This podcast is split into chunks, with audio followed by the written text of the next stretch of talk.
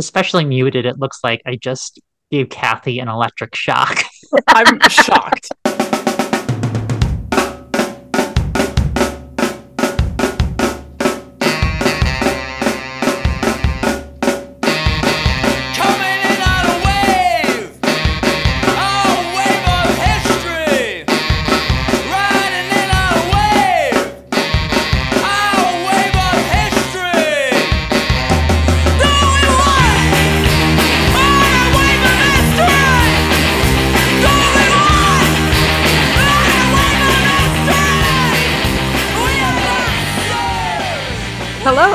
Welcome to Drawing a Dialogue Presents. My name is Kathy G. Johnson. And I'm Remus Jackson. We are cartoonists, scholars, and educators. On regular episodes of Drawing a Dialogue, we put comics into historical, theoretical, and educational contexts. On these special ep- special DaD Presents episodes, we share interviews with scholars, artists, and community members. I teach K through 12 students in schools in addition to alternative educational settings, and I'm a thesis professor in the Visual Narrative MFA program at Boston University. I have three graphic novels out in addition to self published works. My newest project is a webcomic titled Charger County. I have a master's degree in art education. And I am a PhD candidate in the University of Florida's English program. Uh, I also have a master's in English from UF. My research focuses on trans embodiment and experience in comics and zines and museum studies. Um, and I also make self published comics most of the time. So, what are we doing today, Remus? Uh, today, we are kicking off the uh, trans cartoonist in the DIY scene series. So, if you have no idea what we're talking about, uh, we did a whole episode where I talked about uh, my dissertation and what this is going to be. That is episode 53. It came out on Friday. Um, and this is the first interview with uh, Emma Jayne, who is a absolutely fantastic uh, cartoonist, and I'm like super excited to share what we talked about. It was it was a great. She it was really awesome. yeah, she really she's got into it. I'm gonna just read the bio off of her website. So Emma Jayne is the Ignatz and Prism Award-winning cartoonist behind LSBN or Lesbian, uh, Trans Girls Hit the Town, and more. Um, and we have known each other for quite a long time at this point. hmm so, um, All right, that is the intro. that is the intro. And now, All right. So it is Sunday, November 19th. It is about one o'clock my time, two o'clock your time. Um, and I'm going to go ahead and get started. Thank you for joining me today. Um, so, my first question for you is um, How would you describe your relationship to comics as a trans creator and or as a reader? Ooh, as as a trans reader or just a reader? However, you would like to interpret it. Yeah, I guess comics have kind of always been around in my Mhm. life. I pretty sure it started with just reading newspaper comics and like my family would always set them aside because they knew that I liked them. Uh, it's a very cute origin story. Um, but I think in middle school I got into Ultimate Spider-Man as like queens do. Mm-hmm. And then when I, in high school, I'm pretty sure that was when I read Bone, and I realized that comics could be like not either newspaper comics or superhero comics. And that's when I became a lot more interested in like um, broadening my horizons Mhm. when it comes to comic stuff. A lot of Time- that was in college. College, gotcha. And is that around the time that you uh Mhm. started drawing comics also? Oh, I I was drawing comics since I could, I don't know, probably fifth grade. I was always Mm. drawing literally as long as I could remember. Like, this is not supposed to be like, ooh, a Wonder Kid story. Um, it's like I remember my kin my kindergarten teacher, like during a parent teacher conference, like called me over to the table with my mom and like asked me to draw a human being. And it's not like I drew a great human being, but like she told me to stop once I got to the fingernails, which was apparently ab- above the level of, of a kindergartner. And I really wanted to work in animation for a really long time. Mhm, Okay. I think ultimately uh, things worked out better because, you know, it's not like being a full time cartoonist is a particularly great gig to have. Uh, animators seem like they have a rougher, both bad, but rougher. And I'm already going to have hand problems. That's just a given. Sure. Oh, I, I mean, as far as queer comics go, yeah, like I didn't realize that I was queer in any capacity for all like all what feels like a long time to me because I was pretty miserable for a few decades there. Uh, Mhm. I remember like uh, one of my friends made me read Love and Rockets, and that was like to it's to this day it is maybe my favorite comic I've, I've ever read, particularly Jaime Hernandez's stuff. Mhm. no offense to Gilbert, this isn't supposed to be like a Gilbert dunk cast, but um, family stuff is what really resonated with me. Uh, I remember reading um, like the Maggie and Hopey stories, and also reading Fun Home, and feeling incredibly weird. Fun Home especially was weird because I felt like the sensation I don't think you're supposed to feel when you read that book, which was like envy.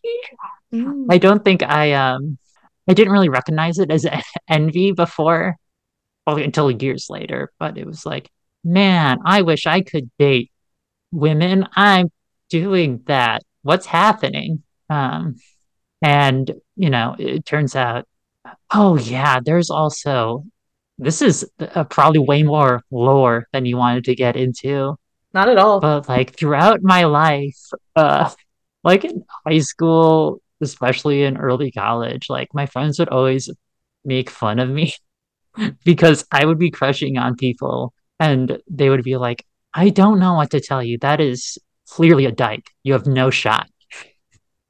Uh there's that like weezer song pink triangle and they would sing it to me all the time.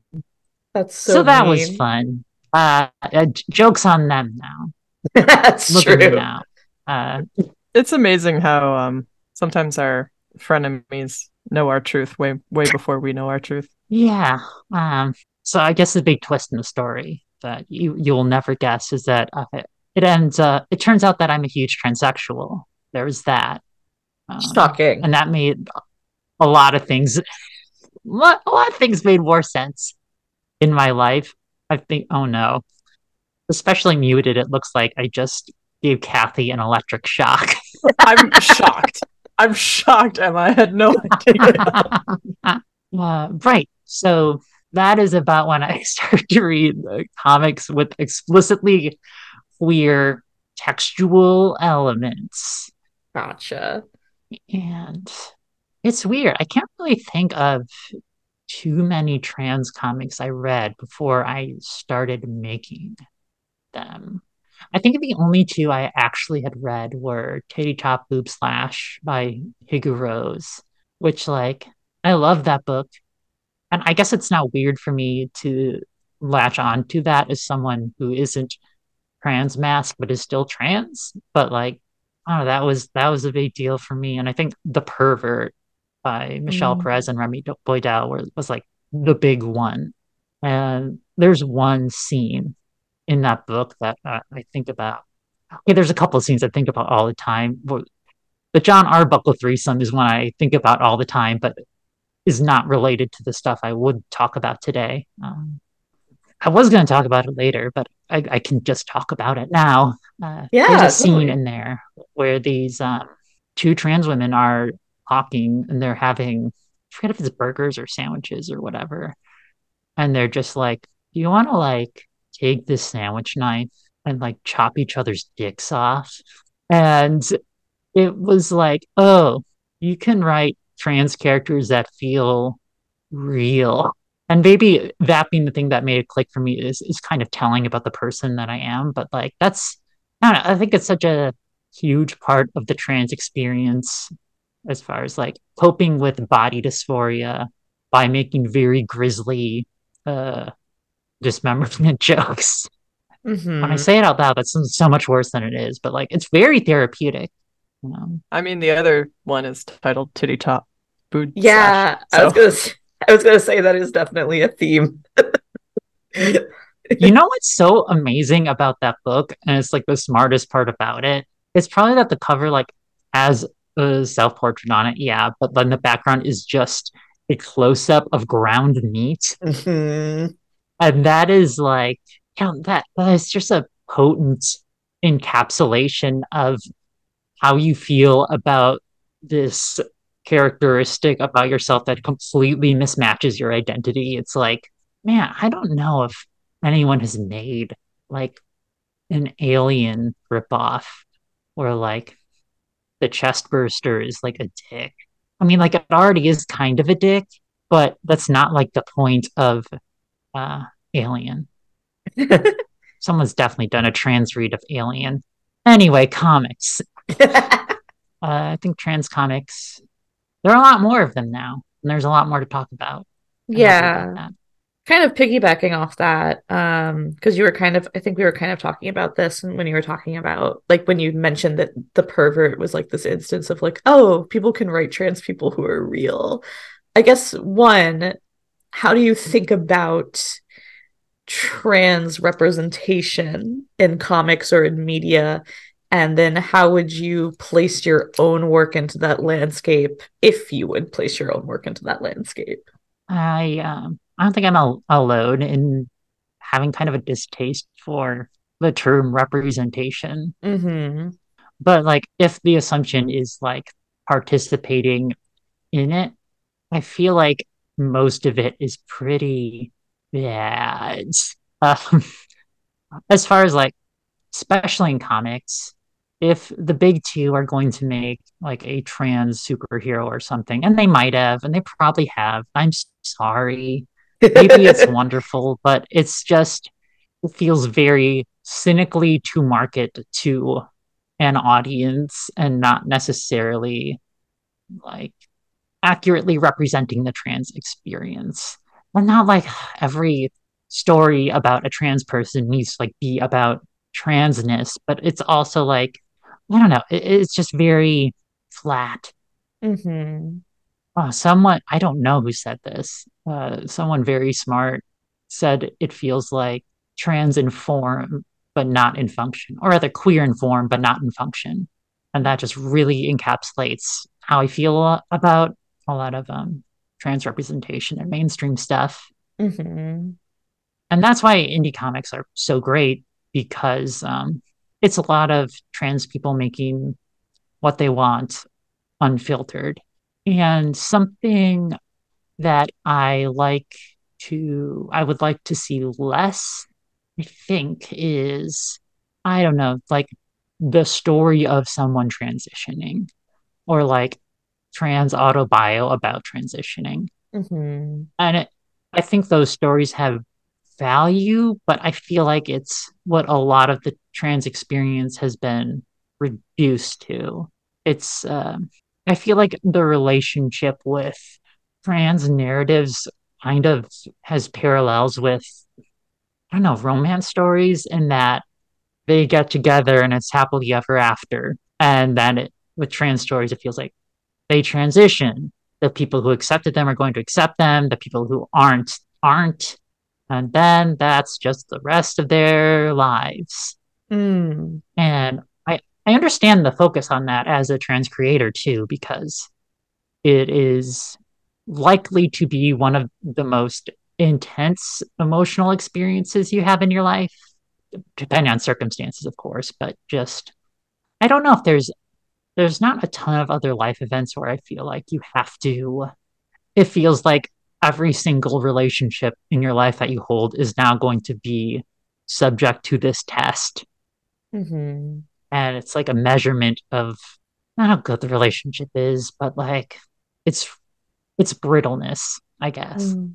And yeah, it's it's all intense. And I think a lot of time spent pre-transition is like thinking so much about transitioning that once you get there, you haven't thought about what comes after Mm. because like not that transitioning really ends per se but like there comes a point when you are you know you've you've gotten sort of what you're going to get out of HRT and that kind of stuff and you've kind of figured out what works for you and what doesn't and then you just kind of have to live a life and that's so much longer than it takes to transition Mm-hmm. And that is to finally bring it back. It's the kind of stuff that I, I want to see because it doesn't take very long to feel like a trans elder. Like, I was just talking to my friend last night, and she started hormones like two years ago. And the years, there's all these, I know, young trans people that are like, You're so wise. It's just like, no, I've been injecting estrogen into my leg for, you know, 800 days. I'm not special. Um, yeah, and I think I've seen, you know, in your comics, there's not a lot of transition involved, right? You're often working with folks that have kind of been living as as trans already for various points of time, and uh, often especially centering around relationships between trans women in particular, right? So platonic friendships, sexual friendships, romantic, uh, like in lesbian. Um, could you describe your approach to depicting those relationships? Feels like cheating um, because you're never going to believe this. Uh, most of my friends are trans. Whoa, So it's like, wow, whoa, whoa.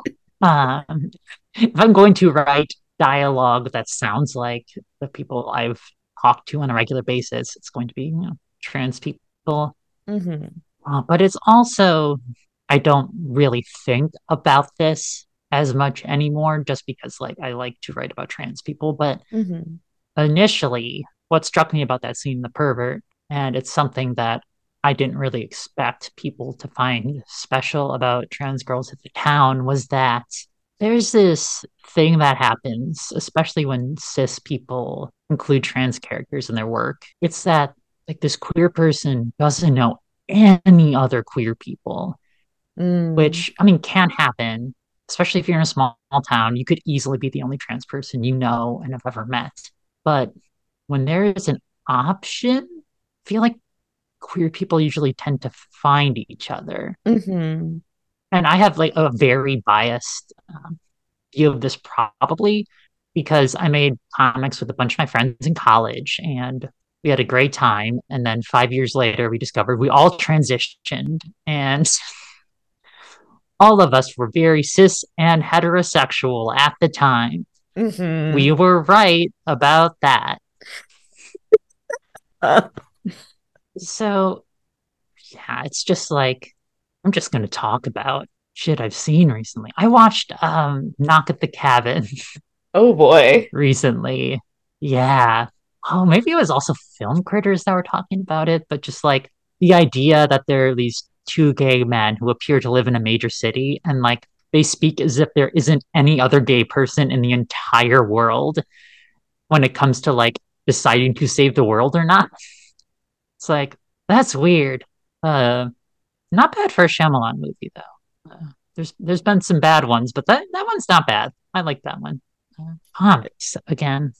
It's all connected. We can talk about movies if we want. We can talk about anything. It's the greater media landscape. Right. Exactly. Uh, So how do I approach it? Oh, this is and it feels kind of bad to admit because I didn't set out to accomplish something with mm, Trans Girls Hit the Town. It was explicitly to make something dead simple to me. Because I was at the point where I really wanted to table at comic shows. I'd been working on this graphic novel that is good for what it is, but is a lot more amateurish than my stuff now. Um, and I'd spent like three years working on it. Uh, I learned a lot, but you probably shouldn't do that. But I was like, okay, um, what is something I know a lot about?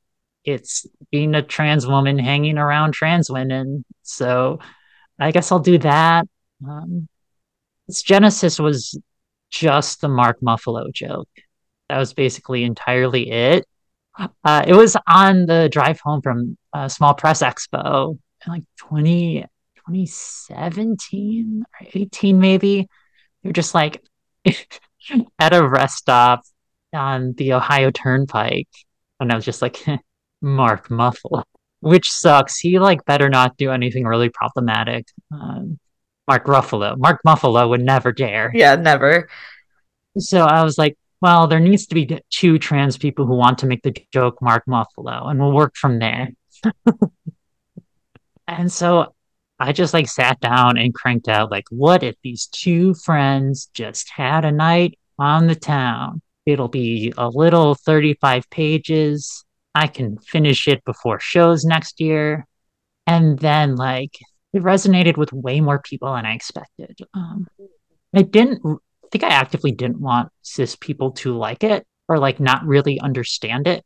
And that might be just overstating how inaccessible it actually is, because it, it probably is pretty accessible. But I don't know. I explicitly wanted to make something for the other trans people. Mhm.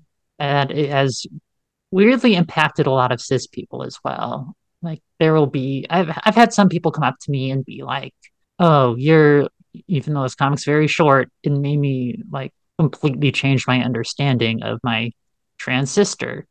And there's a deeply evil part in my brain that's like, "This wasn't for you."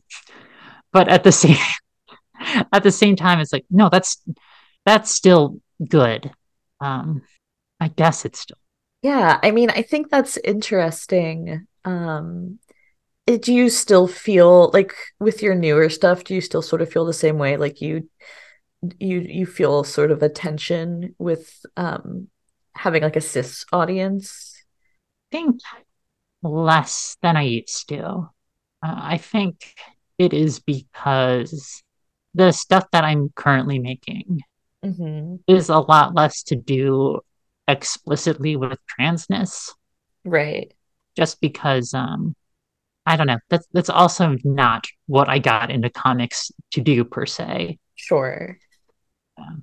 And I don't think I'll ever be able to stop writing about trans people, but it's also not, you know, it- it's not the only box I want to fit in. I, I would really love to make like really distressing science fiction, actually. Oh. And I think that's kind of surprising to people. Um, because I feel like, I don't know if you believe in the immutability of the deep soul of the artist manifesting in the work no matter what. Maybe it is like how my comics feel is like the person I am, but like it feels like the stuff I make is totally opposite of me as a human being. Interesting. In what way? I am just a deeply pessimistic person. I like, I, I never ever want to make something that someone could describe as saccharine.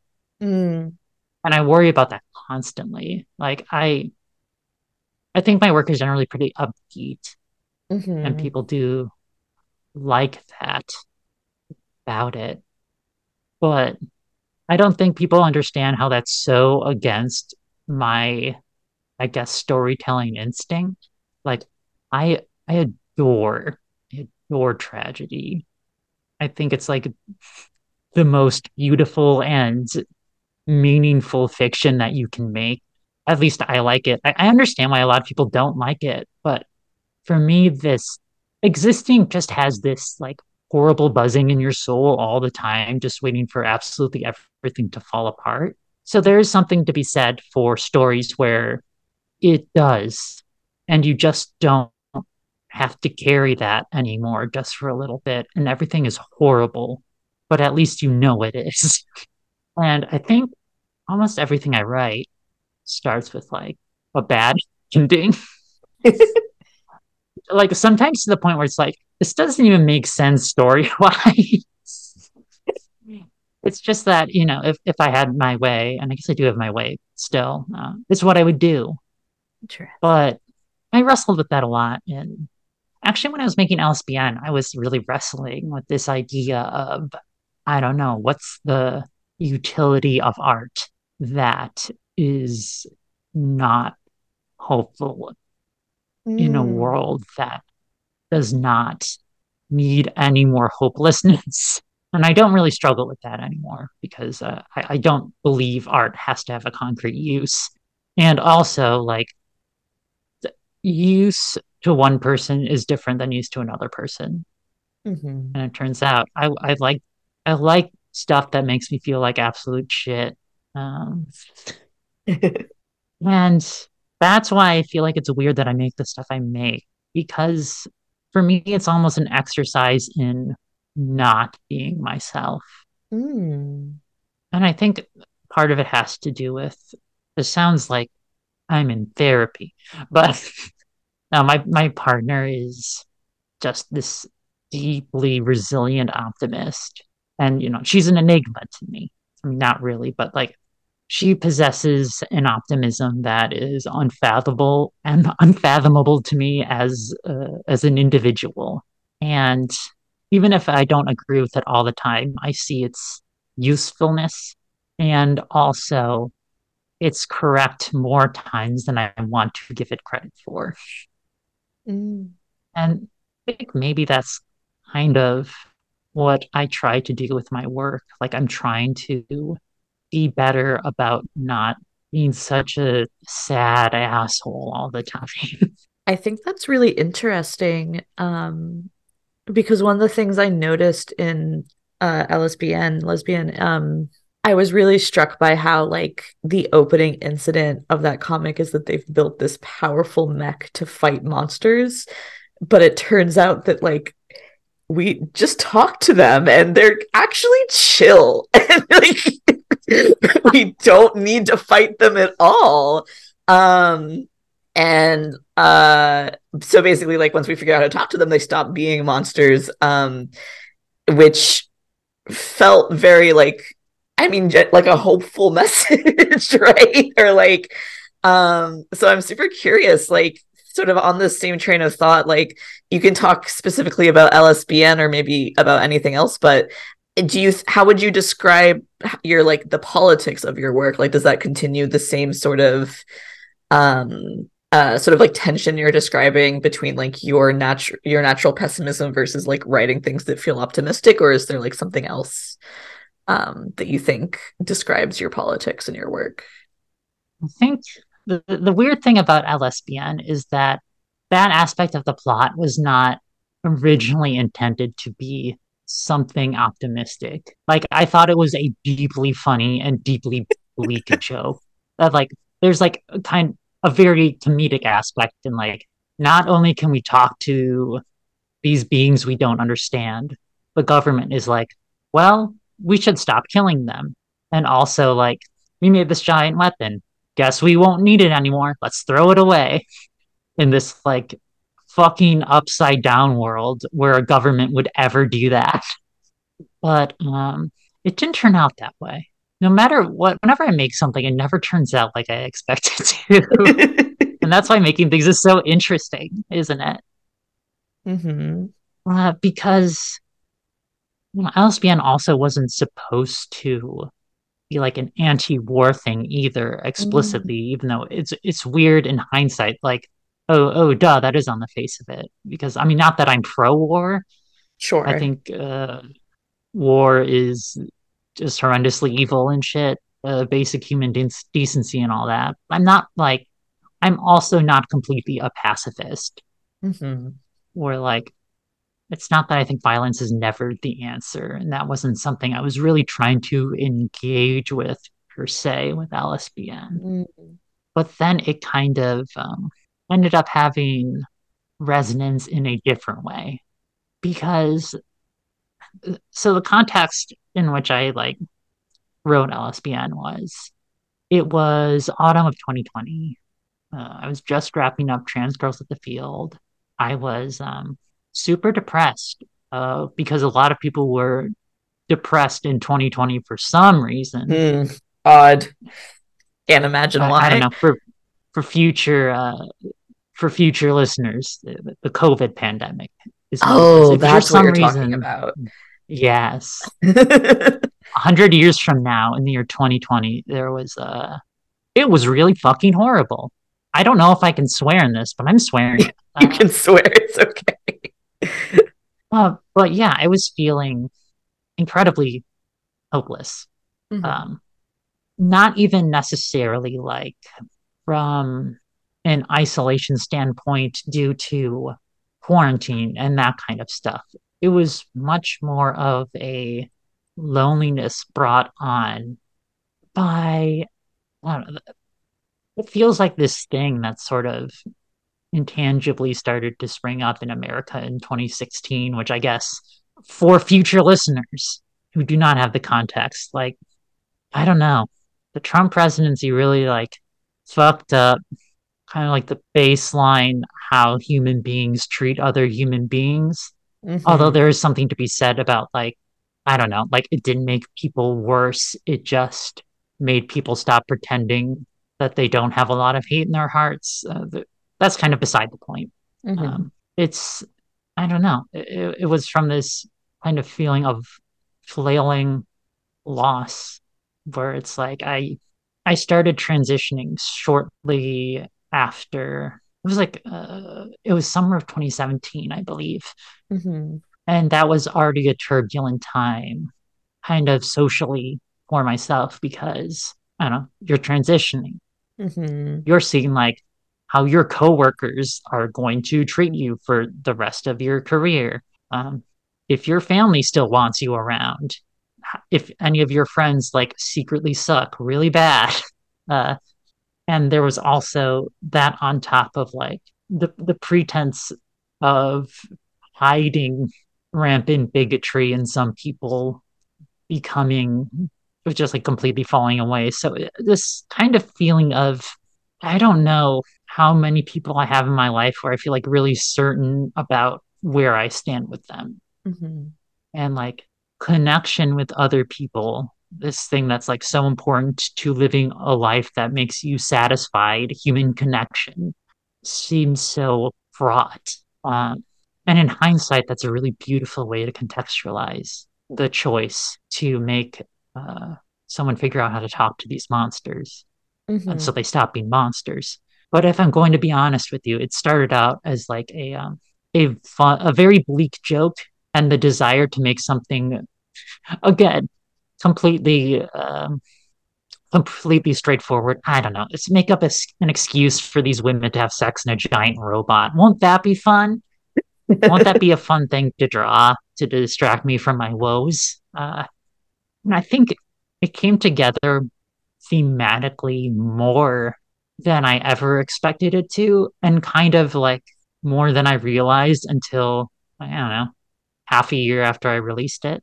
Mm. Oh wait, no, that's like now. Uh, no, I have. I think subconsciously maybe I'm smarter than that. I don't know. Maybe I'm not. So I think like even if I wasn't necessarily explicitly thinking about it, that book really is about like I don't know, making connection when human connection is not assured. Yeah, and I mean, thinking about what you were describing about human connection, um, you do often work with other trans creators, um, you know, whether in comics, and I'm thinking about like uh Pseudonym Jones contributed Trans Girls Hit the Field, like Sloane uh Leong Leong co- colored lesbian, right? Um, but also like I know you used to do the podcast with Carta Monir, right? Um, Yeah. we should be friends. Um, could you tell me a little bit about your relationships with other trans creators and comics? Complete accident falling ass backwards into it, to be honest. Um, I love it. I love that for myself. A lot of it had to do was a lot of it had to do with me meeting a bunch of other cartoonists in college that happened to be trans and then just kind of organically who I Mhm. met from there. And I don't necessarily try to seek out uh, other queer people to help me on my work. It's just like kind of who I end up knowing. Right. And I also love to give my friends money. Um, if I'm going to, I don't know, work a full-time job that pays okay because I could not make a living off of making comics, then at least I'm going to like give money to my friends who are trying to make that happen for themselves. I, I think, while you mention it, letting Pseudonym Jones like kind of just have free reign with a few pages of Trans Girls at the Field was very satisfying in that like I've always really, really admired her work. And I mean I still wrote that part. But other than that, I was like, truly, do whatever. I know you'll do great. And I'm always so honored whenever I work with these other cartoonists I know because, like, dot, by default, I assume almost anyone who isn't me is better than me at what I, I do. Um, because that is probably self-esteem. I don't know. I just have a lot of Hmm. respect for the people I know, and I'm just incredibly blessed to know such talented people. Yeah. Um, and do you feel like there is a trans community in comics? And then, like, if so, how would you characterize that? That's interesting because in the independent comic scene, I would say like every year it feels like there's cer- certainly more trans cartoonist contributing work to like the body of independent comics, but I don't know if really I've seen a really concrete community Mhm. around it. Like uh, sometimes you'll see it with a certain micropress or something. I mean, I was a part of Diskette Press, which made a point to uh, explicitly print stuff by queer creators and like 95% trans creators. Um, I know Silver Sprocket, intentionally or not, they have to, it has to be intentional. they, they, they put out so much queer stuff. It's like, I don't know, every three months they put out like a comic by some trans dude that made the best thing I read all year. It's, it's really messed up how good their track record is with that. Mhm. Like, hot damn. But um yeah, it's interesting because I don't necessarily feel like the independent comics community is a a community per se. That sounds like really really shitty when I say it like that. But to me it it feels like um I don't know. You have a group of friends and there are people you Mhm. know and like you meet friends of friends, but a lot of the times it's not like we are all centered around this one specific like group or organization. Mhm. And I think the cartoonist co-op is like trying to be that, and that's really cool. Um, and I did a um, Queer Spaces panel at SPX this past year, Mhm. and the um, person running it, Rob Kirby, was talking about what it was like being a gay cartoonist, like back in the day when he was starting to table at the show, and just watching the amount of queer participants grow. And I think, hmm, well, he described like all of the gay cartoonists like being clustered together in one corner where it felt like this little homosexual utopia. He didn't use those words. That, that's just what I would say because that's how I talk. But I think uh, I think a side effect of the fact that there are now so many queer people in comics is that it doesn't feel like you could put them in one place either.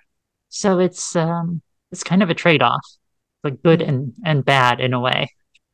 What would be like your ideal version of like a, a queer or trans community in comics, do you think?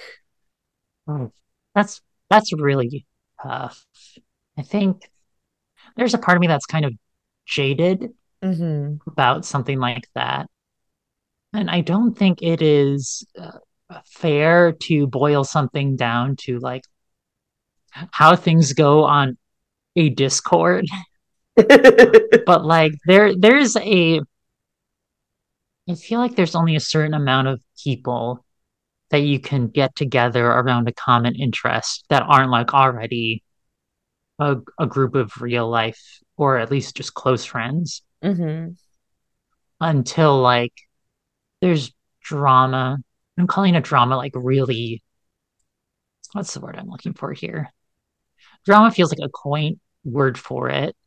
Because sometimes it really is just I don't know, relatively pointless infighting Mm. that makes it just a generally unpleasant space to participate in. But I I don't know. And there's a part of me that just wants to be a loner in that respect. But ideally, I don't know. Uh, people treat each other with respect and don't feel superior to or jealous of others Mm. and are all very excited about one another's work.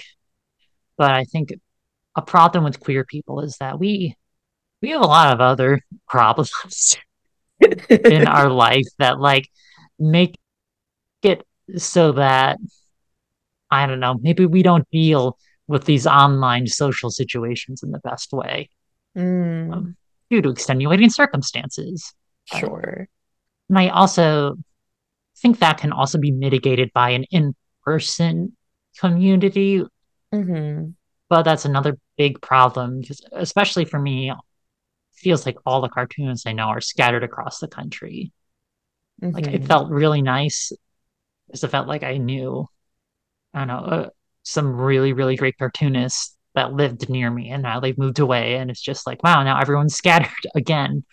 Um, and shows can kind of feel like a glimpse of what that could be, but it also isn't because most of the time they're fleeting enough for there not to be enough time for I don't know interpersonal conflict to make things spiral out of control. And Mhm. also, it's an altered state because everyone's so fucking tired. yeah.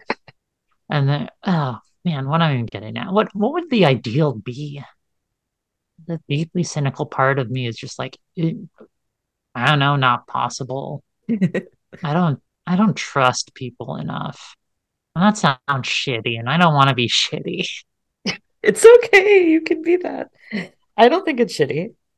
I just want everyone to be to be good and reasonable and fair to one another. Yeah. And that's almost impossible to do as human beings because we have like, you know, emotions. Right. and we hurt people even when we don't mean to or want to. And I also like I this is wow, how to bring this back around. I love having that in my work actually. hmm I think it's really important for there to be stories where queer people hurt each other, not in a like, um, yeah, fucking conflict, but in a way where it's like, uh, you hurt each other. You're just going to. You're always going to, even if you try not to. And sometimes by trying not to, you only hurt people more. hmm So you need to confront it and know that like you can come out of the other side and still be friends with and love people who have wronged you and you have wronged. hmm Um, and I think that's why really, um, I don't know, really saccharine queer work just doesn't really do much for me at all hmm because I don't know, being trans in this world messes you up. It just does. And when you're a little messed up, you can hurt people you don't need to. Right. I feel like I've said the same thing over and over again for five straight minutes, but that is how I feel. No, I think that's very um very thoughtful. Um and I also wanted to sort of because you mentioned the show space and of course uh that's sort of something I'm really interested in. Um what is your relationship to comic or zine fests? Um like how do you feel about them sort of generally? Weird. I should hate them. I should hate that shit. It's so weird because everyone is always really excited for them, and Mhm. they're always really excited when they get there. Like the physical act of tabling at a show is like drudgery for everyone, but we still love it, don't we? Mhm. Um, for me personally, it was like I remember being much younger, not that much younger, it's like seven years ago, whatever, and being like, wow, it would be so special if I ever got to table at a comic show and people were interested in my work. And Cake was the first comic show I ever went to, and that is I- why it. Oh, sorry, That's what were you where we met. I think I met you there. Shit. Yeah. What year? Aw. You were you were walking around with Carta, right? Yeah, almost certainly. Yeah. I don't remember what year. It was probably 20, almost certainly 2016, I would think. Yeah. It was a while ago. Oh, or 2017 before I moved. Either way, I remember like I went to cake. Oh, wait, no, I went to cake one time, like completely pre-transition, and then like the next time I went to cake, it was like a trial run of being like sort of femme and trying not to feel weird about it. Mm. And it felt very awkward. And it was really special to me when like I'd gone to cake with Diskette Press, who I was working with at the time. And it meant a lot to me when I finally got in like on my own, just submitting as just my own work. And yeah, that was Cake 2020 and that got canceled. So finally in the year 2023, I did table at Cake um, for the first time not associated with any other press. Just like it wasn't in the same venue that I kind of not idolized, but Mhm. Had a lot of affection for. It was just like a gym somewhere, and it's still kind of in a gym somewhere. But it's a good one. It's a good show. It was at the uh, Um, Boys Town in Chicago. It was at the um it was at the Queer and Trans Center. Mm. Oh, that's what it was. Yeah, I can't remember the it? name specifically, but it was in the gay neighborhood, the historically gay neighborhood, Boys Town in Chicago, and it was in like. It, I remember we always sort of competed with PFLAG, Mm. What is P flag? parents and families of lesbians and gays. It's like old, like a very old school Yeah. Wow. So parent funny. support group for like gay teens, parents. Interesting. Uh, They have like bake sales. I don't know what they do. Sorry, uh, that, that venue was also.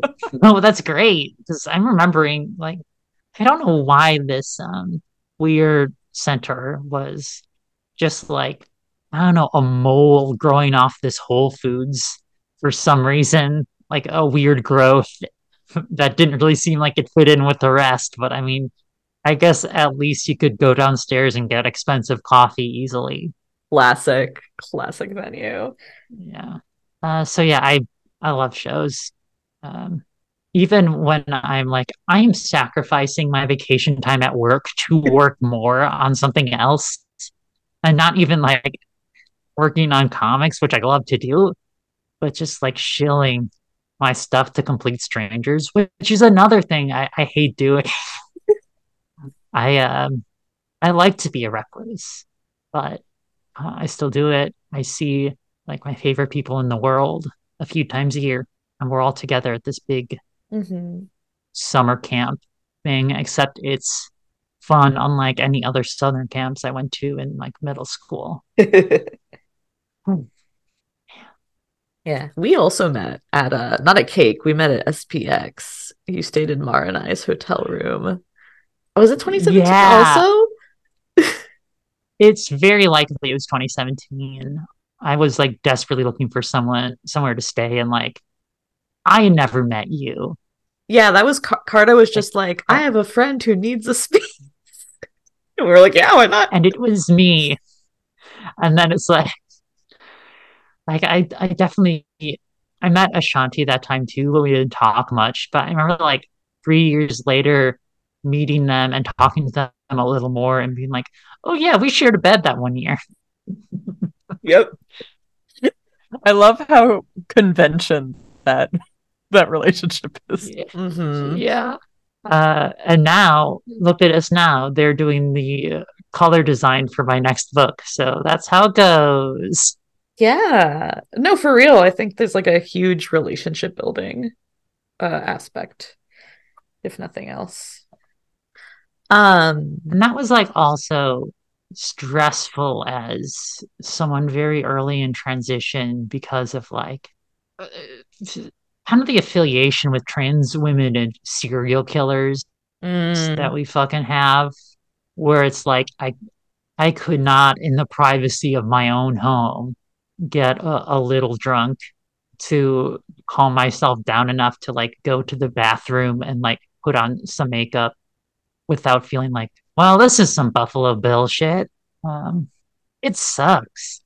And I was like, well, I hope this stranger is okay if we just like share a bed, and I hope they don't think I'm a pervert or a creep or whatever. Uh, it was fine, and Ashanti's lovely, mhm. is what I'm trying to say. Do you think it's diff because obviously there's so much weight to being trans in public, but like do you feel like there's any difference in the show space versus like the rest of wherever? But I guess that also depends on like the amount of queer people you see on a regular basis. True. Because maybe more in recent years, but it does feel like the audience for cake, uh, cake specifically, just comic shows, like you can, I mean, not that you can tell if someone's queer just by looking at them, but a lot of times you can kind of tell. Uh, and there's just there's just no shortage of of them around, and that's really great. Um, Mhm. and even I, I feel like coming out as trans was easier and harder at the same time.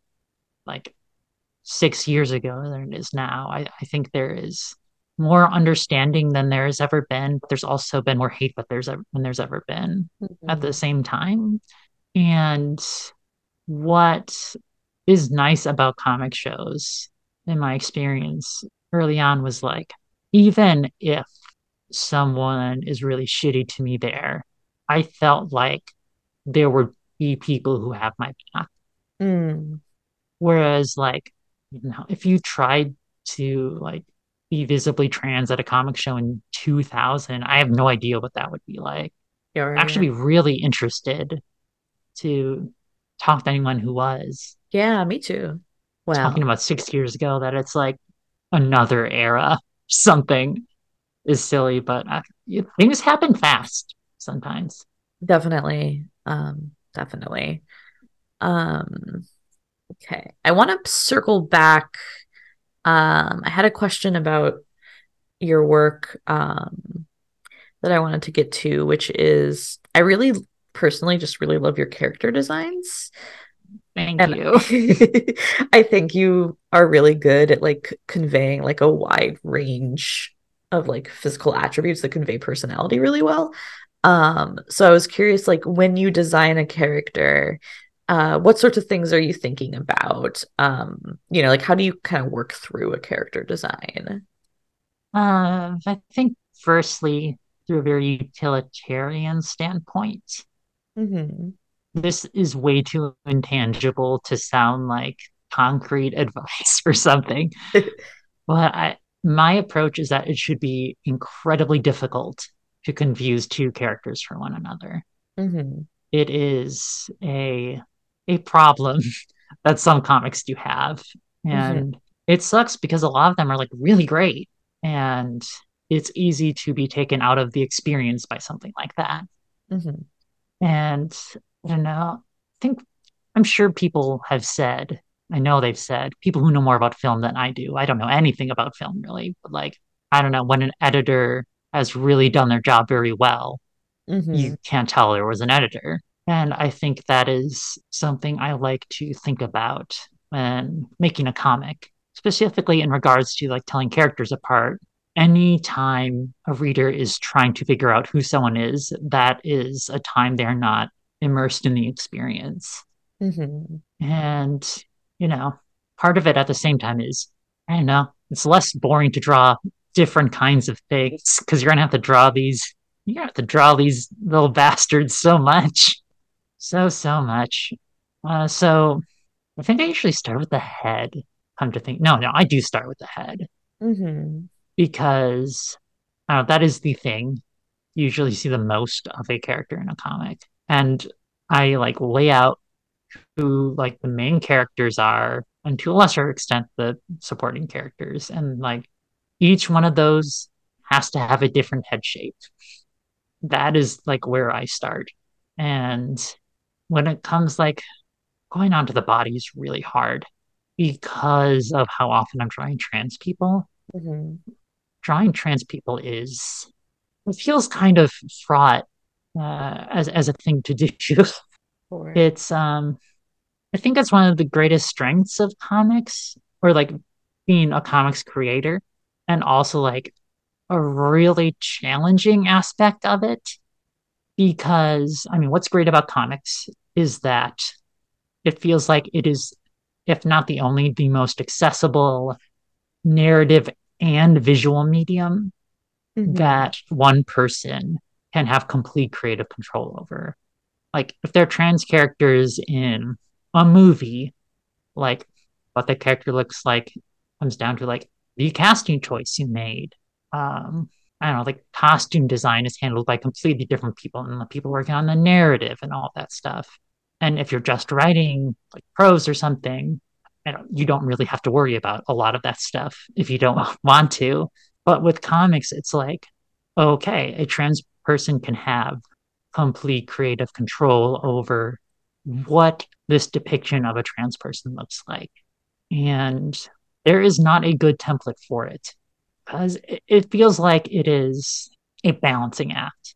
I, I have a pet peeve where like trans characters are basic, like trans women are drawn exactly like stereotypically beautiful cis women. I think that's also, I think that might be more common like big three stuff. I remember like being frustrated with Kim and Kim when that came out for that reason.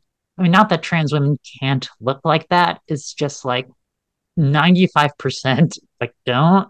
Mm-hmm. You know, a lot of the times we have slightly broader shoulders or like narrower waistlines and like stuff beyond our control that is not necessarily stereotypically feminine.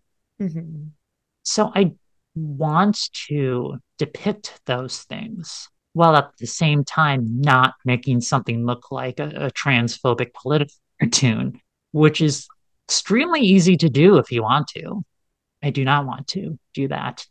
Like, I don't know. I, I thought about Adam's apples a lot Mm-hmm.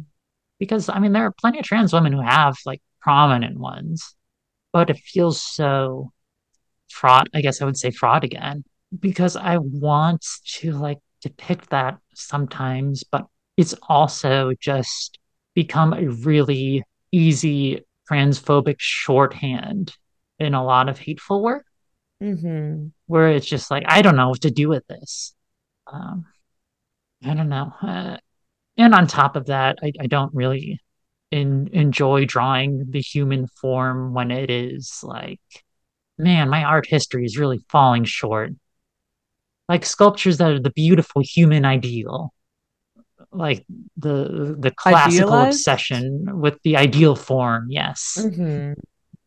because I don't know, barely anyone's like that. And if they are like that, frequently it's a pretty it's a huge pain in the ass to maintain anyway. Um, oh, where was I going with this? It's just not what most people I know look like. And there's also plenty of it. You can find so much work where like everyone looks like that. Uh, I think that lends a sense of realism to drawing trans people when you like don't try to do that. Uh, I say having just made a book where they're like giant robots and shit, but realism. there can be many kinds of realism. There's so many kinds of realism. Mhm. I mean, in the pervert, they're like puppy people, but it's still very like real. Oh, you can you can like get away with like so many of your problems are solved when you go the furry direction. I respect it so much. It's like so extremely not my thing. I would love it if it was. Just they seem to be having a great time, but unfortunately I'm stuck with like real Homo sapiens. That is how I will say it. Man, Pervert is a good book. a really good book. Um, all right. I think we have time for one more question, uh, which is uh, what do you think is the future of comics and zines about transness? Which is very big, I realize. It's huge. Let me draw a line in the sand and say something very definitive. That was that was that was the joke. Um, I think we are going to see a lot of the same for a long time because I think that is kind of the natural state of things.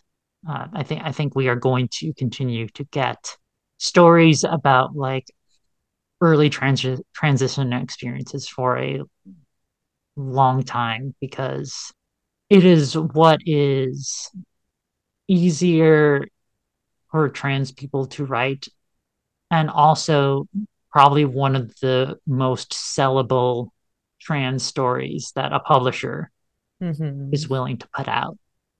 But there's always going to be little freaks out there. They're never going away. They want they love independent comics because they can make I don't know whatever the hell they want and a lot of it won't work. Uh some of it will be brilliant. But that's kind of how it always is. Mhm. And now there are just more trans people than ever doing it. So man, I really want way more trans people to be doing genre work than they are. Mm. It is it feels more labor intensive from like an art standpoint and like design standpoint, but like whenever there's anything about like bodies, like genre fiction about bodies, I'm like, if a trans person made this, it would be so fucking excellent. Like, well, there's so much stuff. When I played NieR Automata, I thought about that a lot. Like, Mhm. a trans person could do so much with this.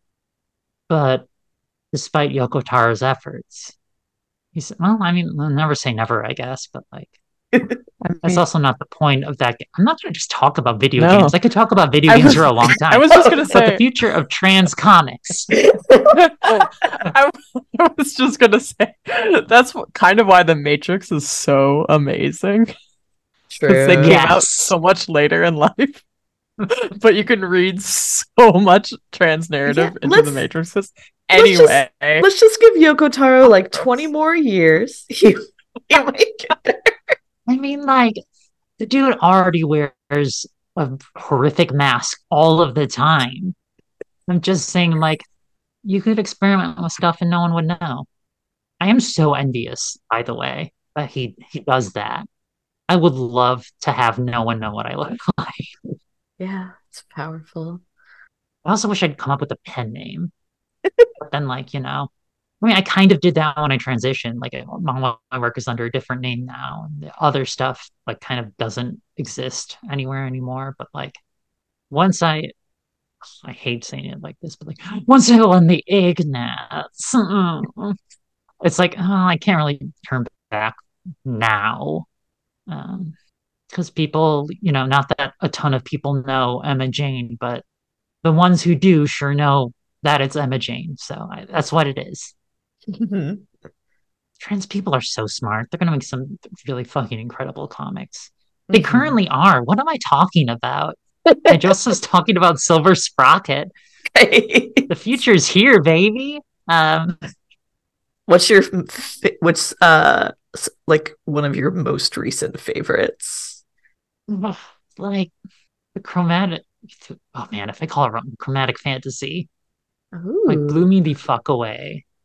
Uh, it is so I uh when when the author was like self-publishing it, I ordered like a really expensive print copy because it was Mhm. only going to be the self-published thing and like the the conceit if you haven't heard of it is like there's this trans there's this trans dude who is a nun and really wants to get out of this nunnery this one. So, like, he has sex with this devil in exchange for like basically the effects of testosterone for like four years or whatever and tries to get himself like excommunicated so he can go live his own life and it's very much this genre of thing that i don't typically enjoy in that it is a book about like someone really did just make their OCs and they love them so much and they just wanted to draw them all the time doing all these different things. Except it's also incredible. It's it's just so fun and funny and imaginative and so beautifully rendered and truly like I almost cried reading it just because it is the most tender drawings I have ever seen of two trans people like being intimate with, with one another, like both sexual and just like holding each other I've ever seen. It's so moving. um anyway, they kill like a giant snake too. That's also there. Uh, yeah. So if you're listening to this, go buy the Chromatic Fantasy from Silver Sprocket by Yeah, like one of the, the best parts of uh, being like a an artist who works with Silver Sprocket. uh, hopefully, this lasts in perpetuity, but like, kind of just get whatever Silver Sprocket release I want for free now, which rules. And like, I already had a copy of Chromatic Fantasy from the like self-published run, but like Mhm. the Silver Sprocket edition has these elaborate gilded gold page bordered page borders so it looks incredible on a shelf and like i don't know it took them like at least half a year to finally get me a copy like two days ago just because um, i sold out of it so fast and i'm so happy because that book is amazing uh, i also want to sh- i really shouldn't just focus on that like i also want to shout out uh, be kind my neighbor by is it Hugo limbo is that the name? yeah. Hugo Limbo is really uh really sweet and grim and adorable at the same time. Uh that's great. Leo Fox's book, Prokaryote Season, is also terrific. Um, Yeah.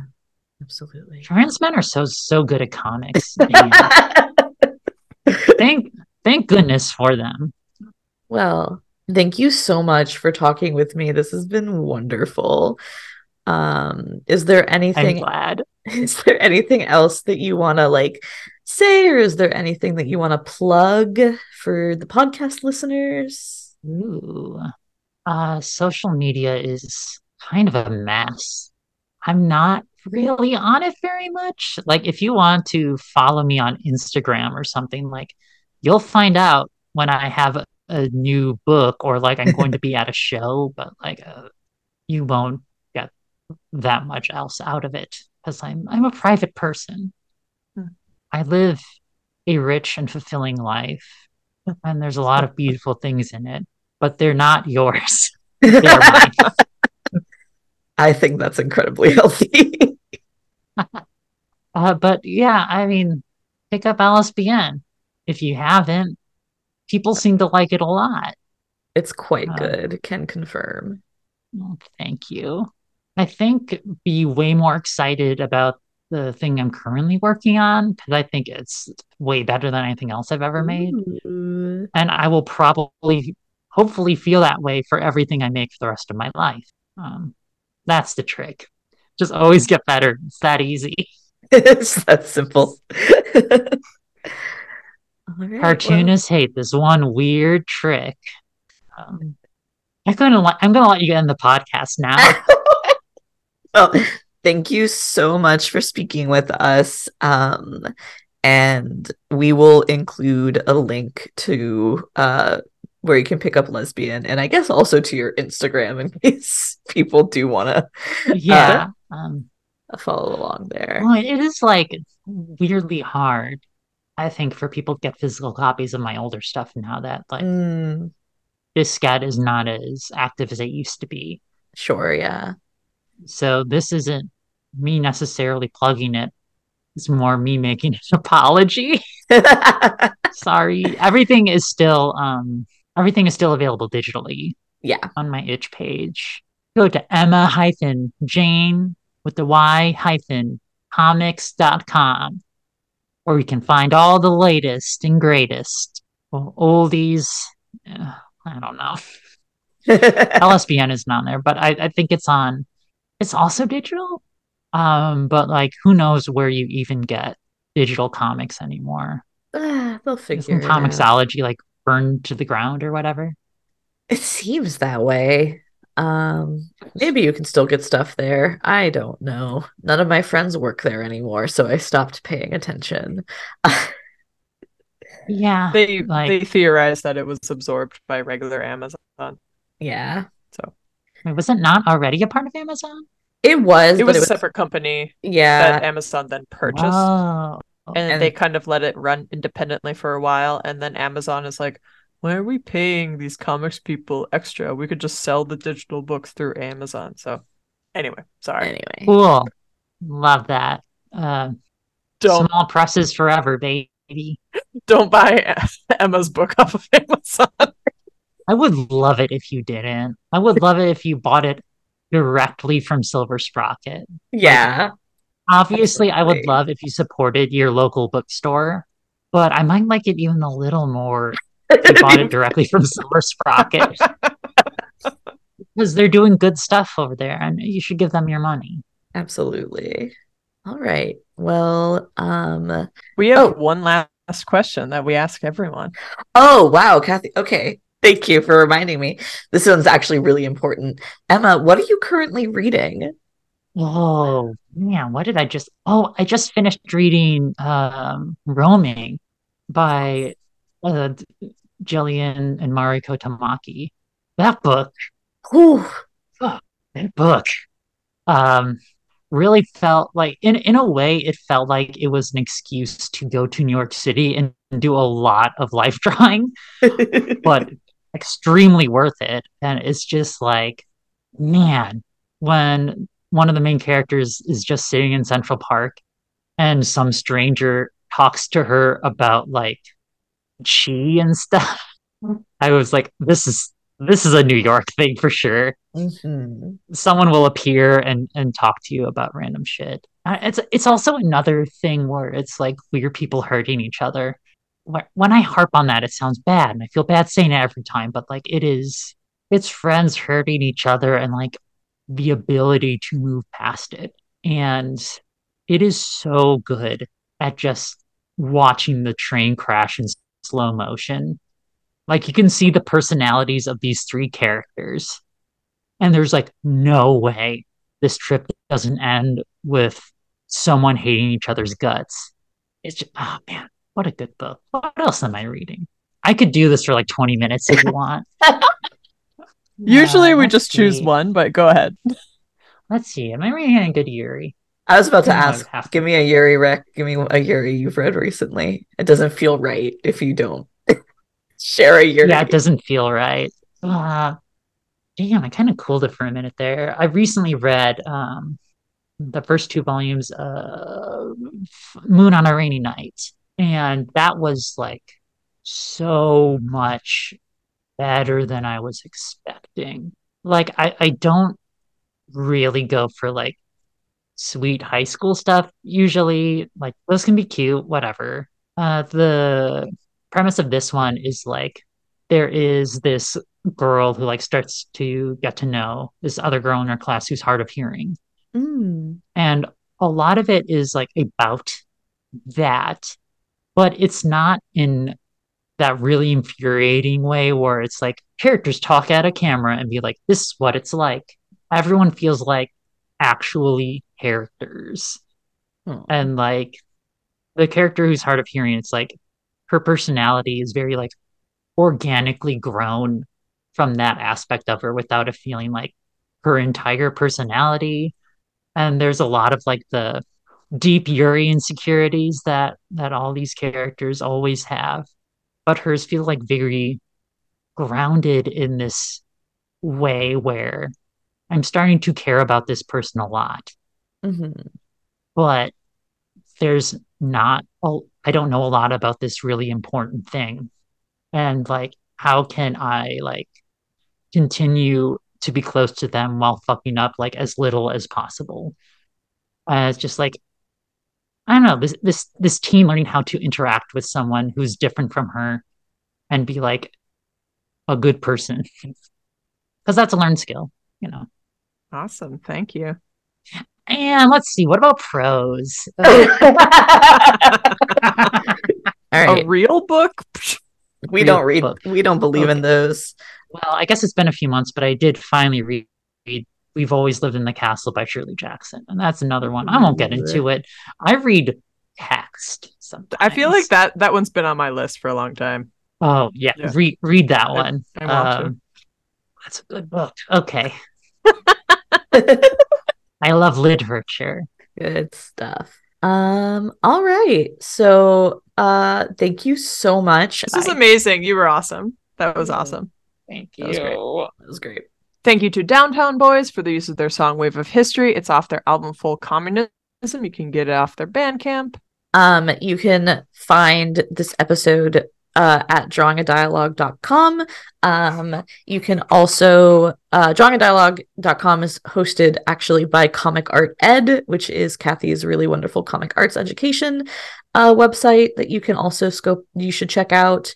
Um, and our podcast email address is drawingadialogue at gmail.com.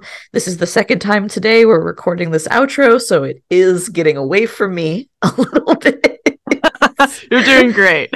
um, and uh, you can.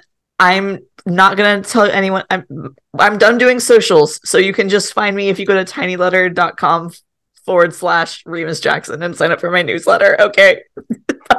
And you can follow me at Kathy G John on Instagram and Blue Sky and all those good things. Um, uh, I'm gonna have citation in the citations in the notes. I'm gonna try my best to link everything that Emma talked about, but Emma Mhm. talks about talked about so many awesome titles. Um, so you'll be able to find those on drawingadialogue.com. And thank you so much for listening. Thank you to Emma. Thank you to Mhm. Remus for starting this amazing uh, project. I'm very happy to be a part of it. And thank you for listening to Drawing a Dialogue Presents. Uh, my name is Kathy G. Johnson. And I'm Remus Jackson. Solidarity forever. Bye.